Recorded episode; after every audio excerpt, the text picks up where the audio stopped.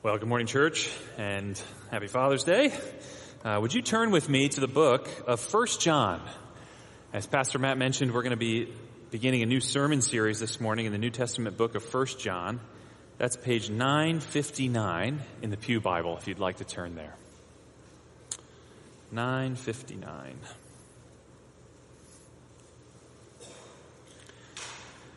I wonder if you've ever had uh, any doubts about Christianity. Uh, perhaps you've wondered whether Christianity is true and whether you should believe it. Or maybe at a deeper level, I wonder if you've ever had any doubts, uh, not necessarily about Christianity, but about yourself. Whether you're really a Christian, whether you really have eternal life, whether what you believe is the real thing, the genuine article. Well, the book of First John is written to Christians who are being blown and tossed by doubts just like these. They too were wondering whether or not they had the real thing, and they were deeply troubled and deeply confused. And as we work our way through uh, this book over the course of the summer, we'll start to learn why. You know, it seems that a group of people who had broken away from the church uh, then began to teach and practice things that caused those original believers to lose their confidence. Because this breakaway group said that they had discovered the true meaning of fellowship with God and the real secret to spiritual life. They were saying that what these Christians believe wasn't the real thing after all. And that caused them great trouble, great concern. So John writes his letter to, to combat these false teachings and to give his readers confidence. At the end of the book, John states his purpose very clearly. He says in in chapter 5 verse 13. He says, I write these things to you who believe in the name of the Son of God that you may know that you have eternal life so that you can know. So John is writing to build up Christians in their assurance. Assurance that they do indeed have eternal life. Assurance that the message that they received is indeed the truth assurance that Jesus Christ really is the Son of God come in the flesh. So I wonder, friend, do you wish you had a bit more assurance today? A bit more confidence that your relationship with God in Christ really is the real thing? That's what John wants to impart to us.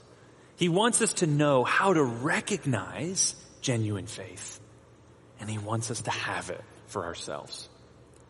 So let's dive in and let's see how John begins his letter. First John chapter 1. We're going to look at verses 1 through 4 this morning, which is the intro to this letter of First John. John writes, That which was from the beginning, which we have heard, which we have seen with our eyes, which we have looked upon and have touched with our hands, concerning the word of life. The life was made manifest, and we have seen it and testified to it and proclaimed to you the eternal life which was with the Father and was made manifest to us. That which we have seen and heard, we proclaim also to you, so that you too may have fellowship with us. And indeed, our fellowship is with the Father and with His Son, Jesus Christ. And we are writing these things so that our joy may be complete. Let's pray together. Father, as we spend the next couple of moments this morning meditating on this beautifully rich passage, and as we set out this summer to meditate and consider this beautiful book of First John, would you come in your grace and in your mercy by your Spirit and give us understanding of these things? God, not just an intellectual understanding, but the deep heart assurance that John wants his readers to have, that you want us to have in our Lord Jesus Christ. So help us, we pray. In Jesus' name, amen. Okay, so as John opens his letter, uh, you might have noticed that the sentence here, the structure's pretty complex, right? I mean, usually a sentence sort of goes like this. There's a subject, followed by a verb, followed by an object, right? As in, I play baseball. Yeah, right? That's like how sentences are supposed to work. But John, in this opening sentence, rather than putting the subject and the verb first, he puts the object first. Right? In order to find the subject and the verb, you have to go all the way down to verse 3. And there we discover that the subject and the verb of this long opening sentence is, we proclaim. We proclaim. So that's what this introduction is all about. In verses 1 and 2, John tells us what he proclaims. His proclamation is what? Concerning the word of life. And then in verses 3 and 4, he tells us why he proclaims it. So that his readers might not only have fellowship with him, with the church, but also with God, with God the Father, with his Son, Jesus Christ. But remember, this letter is meant to bring assurance, right?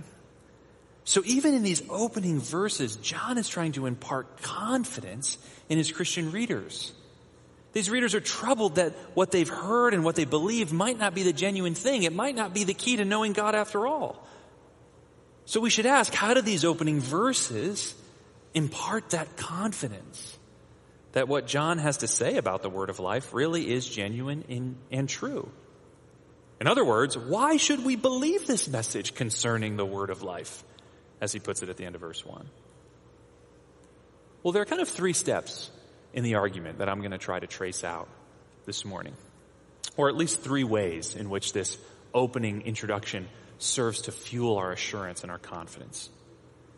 Notice first that this word of life, John says in verse 2, was made manifest. Other English versions will translate that same word as the word of life appeared or even revealed.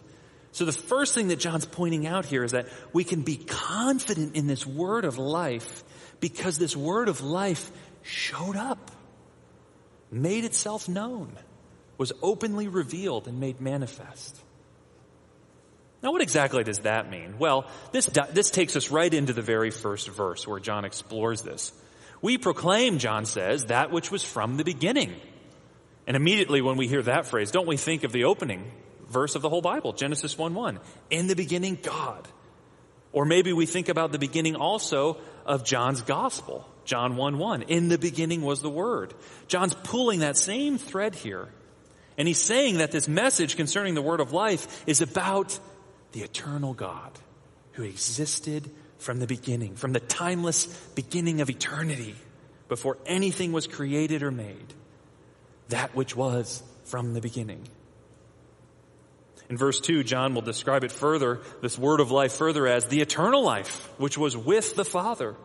And doesn't that remind us of the opening of John's gospel, where we read that the word was with God and the word was God? But then in the rest of verse 1, things get kind of interesting, don't they? You know, most religions will talk about some kind of transcendent, supernatural, maybe even timeless uh, God or, or spiritual force. But things get interesting. In verse 1, John says, We proclaim that which was from the beginning, which we have heard. Okay, maybe that's not so weird. We hear things about this spirituality, but then says, John says, which we have seen with our eyes. And then he says, which we have looked upon and touched with our hands. When John says the life was made manifest, this is what he means. He means that the eternal God entered history and that John and the other apostles saw him, heard him, even touched him. How could this be, you ask? How could what is eternal enter into time? How could the infinite be seen and touched? Well, what John is describing here is the fact of the incarnation that God the Son took on human flesh and lived among us, fully human and fully God, two natures in one person. God can be known because he has made himself known in the person of Jesus, living in the flesh right before us. Notice that John is saying two things about Jesus here. First, that Jesus really is one with the Father. He is fully God. As we've said, John is saying this is the one who was from the beginning, sharing God's eternity. He is the Word of life, the eternal life, which was with the Father. But here is the mystery and the wonder. John is also saying that Jesus is fully human. We had heard him and seen him and even touched him. Perhaps John had in mind that moment after Jesus' resurrection that we read earlier when Jesus came into their midst and ate with them and said, Go ahead, touch me. It's really me. Or maybe John had in mind one of the countless other times when he and the apostles would have been traveling together with Jesus, eating together, passing food back and forth, rowing boats together, setting up tents together. John had no doubt that Jesus really was a fully human person. And here is the beauty and the wonder of the genuine Christian message. God took on flesh and dwelt among us. That's one way you can tell, and perhaps the most important way you can tell genuine Christianity from false substitutes. How do you tell genuine Christianity from false substitutes? The main test, not the only, but the main test is, do you believe in the full humanity and the full deity of Jesus Christ? If you leave either one of those behind, you don't have the real thing. But if it's true that God became flesh for us, then don't you see the assurance that this brings to our hearts? Consider first what this central fact of Christianity means. First, uh, uh, first it means that God has made himself known. God hasn't remained a secret, hidden in eternity. The one true God doesn't need to be sort of sought after in mystical experiences that only sort of the select, dedicated few could ever hope to achieve. God doesn't need to be sort of reasoned to through intellectual feats that only the smartest and most talented of philosophers could possibly achieve. No, God made himself plainly known for all to see in the person of Jesus Christ. But the incarnation doesn't just mean that God has revealed himself to humans. It means that humans can be reconciled to God.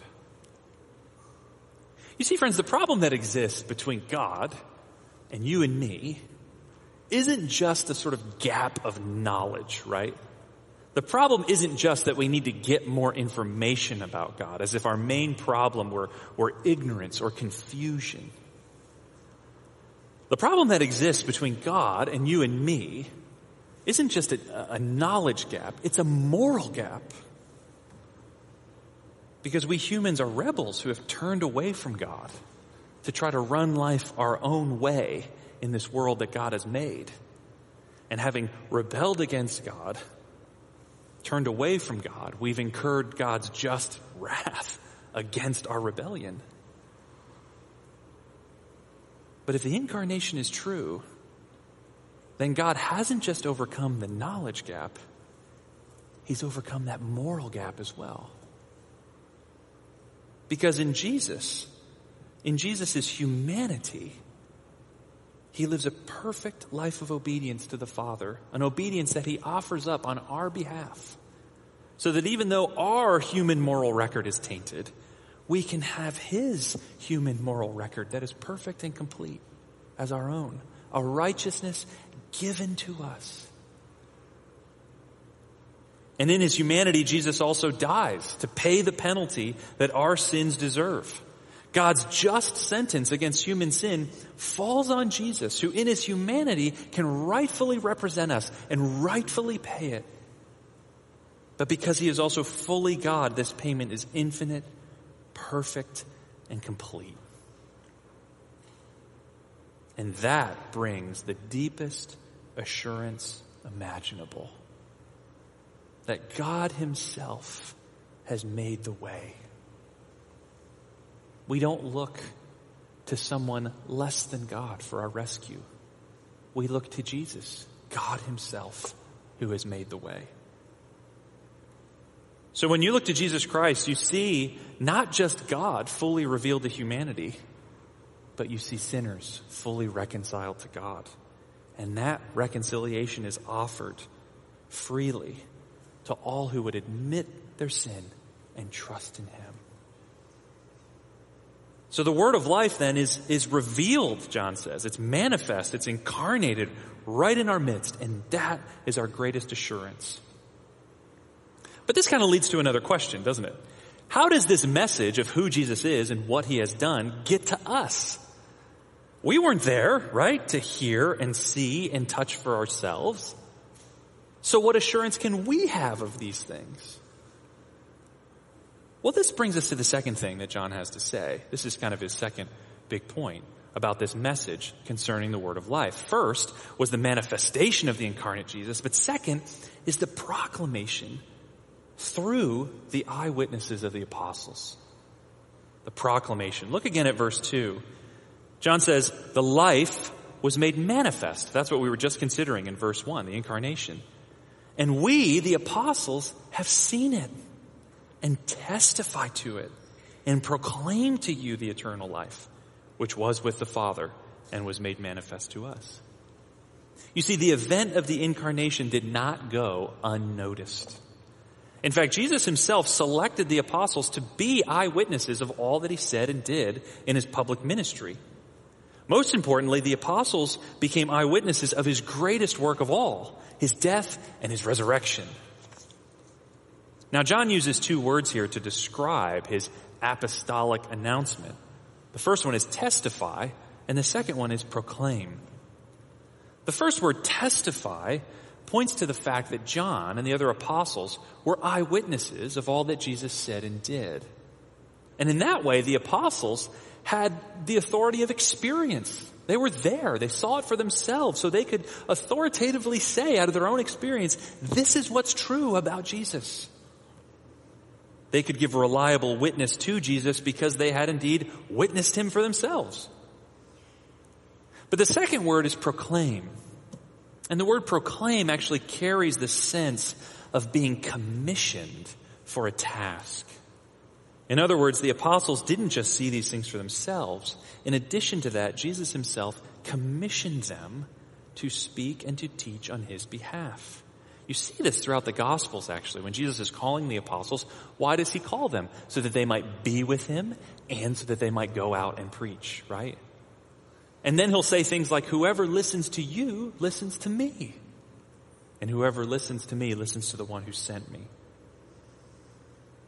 So in other words, the, the, apostles didn't just see these things for themselves. In addition to that, Jesus commissioned them to speak and teach on his behalf. And, you know, we saw another example of this in Luke 24. The risen Jesus commissions the apostles to go forth and proclaim what they had heard from him with his authority. Now, how does this connect to assurance? Well, for John's first readers, they needed to be reminded that the message they received came from the ones who had not just seen Jesus with their own eyes, but who had also been commissioned by Jesus to share that message with others. The splinter group that had kind of broken away and was troubling John's original audience, they were teaching things and practicing things that had no basis in what the apostles taught. And we don't know for sure what they were appealing to for the basis of those things they were teaching and practicing. Maybe they were appealing to spiritual experience. Maybe they were appealing to cultural trends. Maybe they were appealing to who knows what. But it had no basis in what the apostles taught. And so John's original readers were not to be blown and tossed by it. The message that mattered was the message of the apostles. And the same, friends, is true today. If we want to know the truth about Jesus and about what it means to follow him, where should we look? And where only should we look? Well, we should look and only look to the testimony and proclamation of the apostles themselves. After all, they actually heard him, saw him, touched him, and they received the commission from him to be his witnesses and to teach in his name. You know, it's not uncommon today to hear someone say, you know, if they disagree with something in the New Testament or especially Paul, Paul tends to sort of get the worst of it, you know. Someone disagrees with something Paul says, you know, that's just what Paul says. That's just what Paul says. We can think something else. You can almost imagine the original readers of John's letter probably hearing something similar from the group that was troubling them. Look, that's just what John says. We know what's true.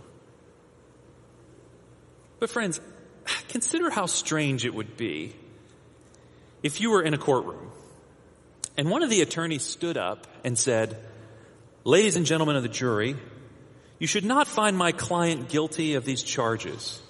After all, these folks you've been listening to all this time, bringing forth all this evidence, well look, they were only the eyewitnesses. They don't really know what happened. The jury would scratch their head and say, wait, we're not supposed to trust the eyewitnesses who saw all this stuff? None of that would fly. We would laugh that attorney right out of court. And in the same way, when we base what we believe about Jesus and what we believe it means to follow Jesus faithfully on what the apostles teach, we're basing it on the only reasonable and sure foundation. To trade the apostolic word for some other word is like trusting a clever lawyer trying to win a case rather than trusting the people who saw it with their own eyes. But notice also here, not just John's apostolic qualifications, notice too his motivations.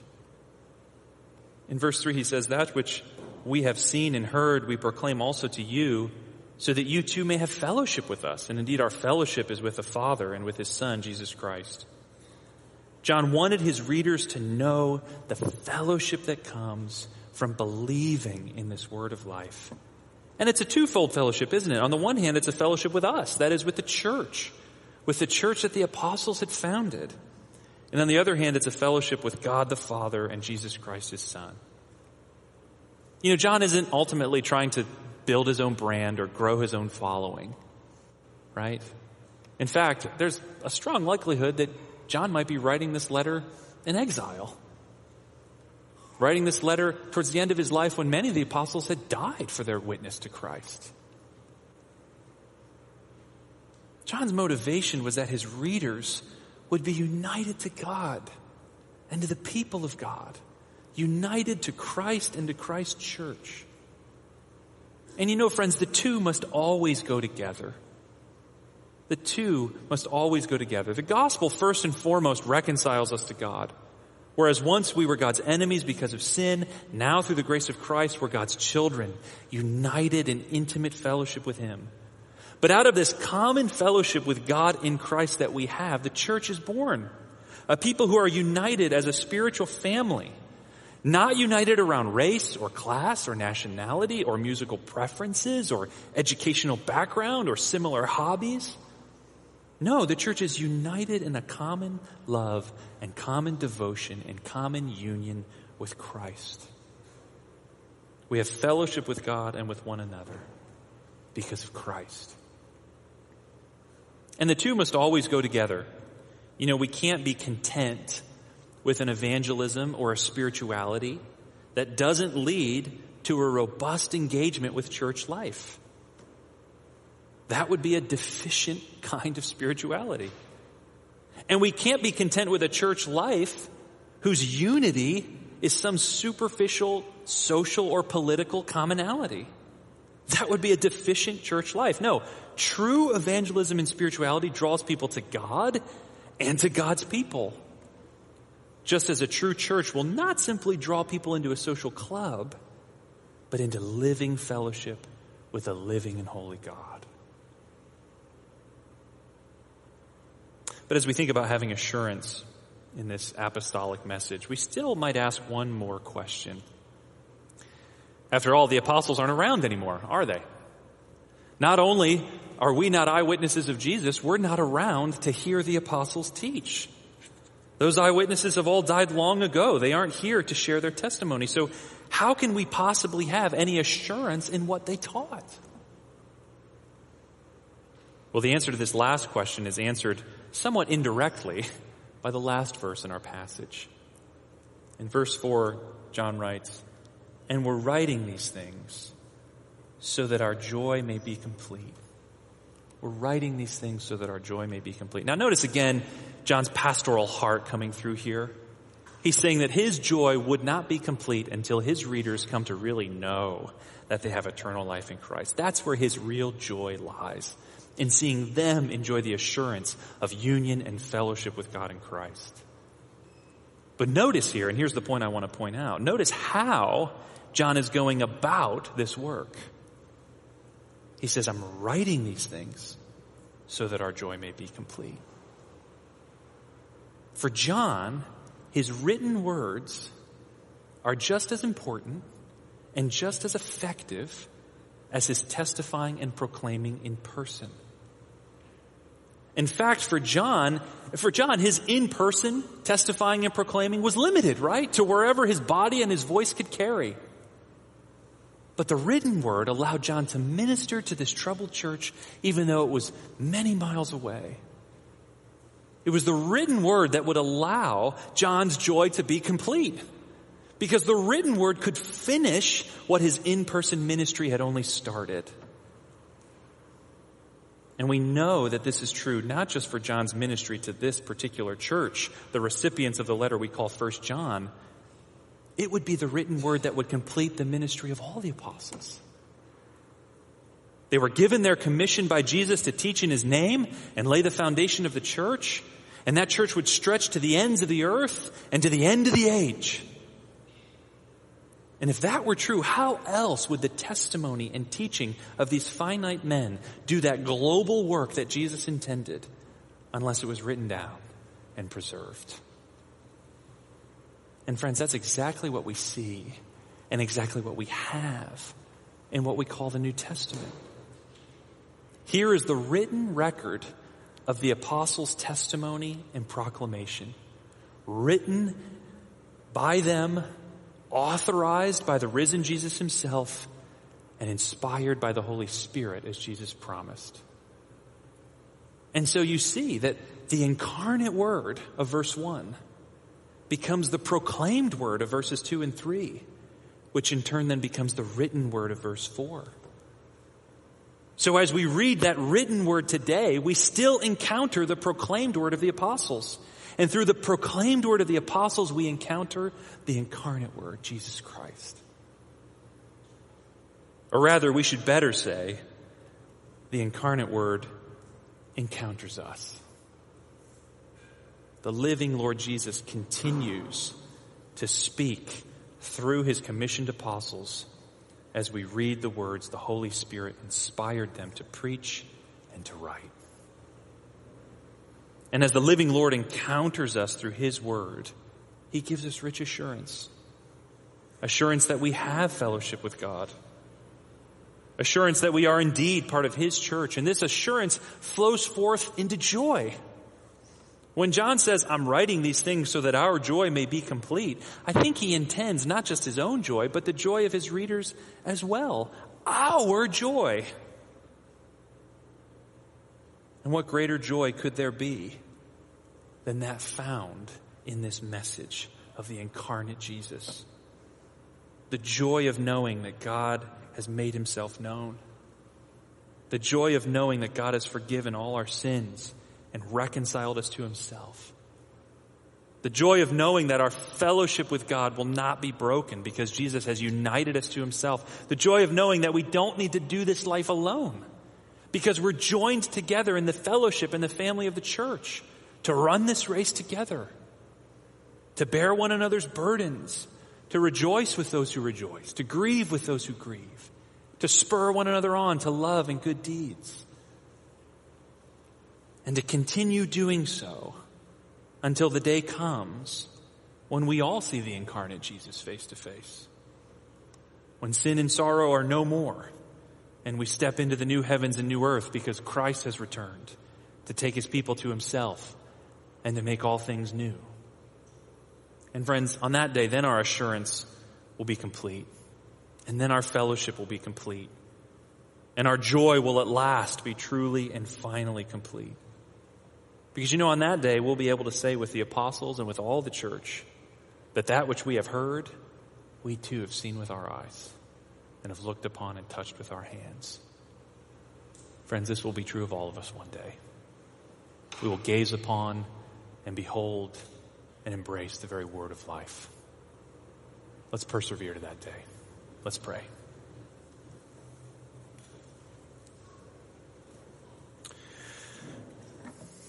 Our Father in heaven, we ask that by your Spirit, you would give us a renewed confidence in the apostolic word that you've given us. And we pray that by your Spirit we would continue as we engage with your word to be encountering Christ himself.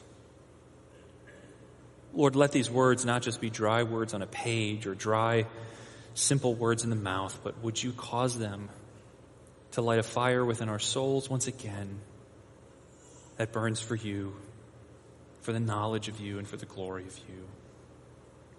God, as we work our way through this book this summer, would you give us clarity as to what genuine Christianity is?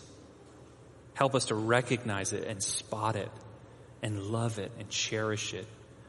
But Father, we also ask as we work our way through this book that our own confidence and assurance that we are known by you would grow. Lord, perhaps there are some here this summer, even today, who aren't sure that they know you, who find these things confusing or obscure. Lord, we pray that you would continue to open the eyes of their hearts to see the beauty of Christ and the truth of Christ. And we pray that by your Spirit you would grant them the faith to embrace him for themselves. We ask this in the mighty name of Jesus. Amen.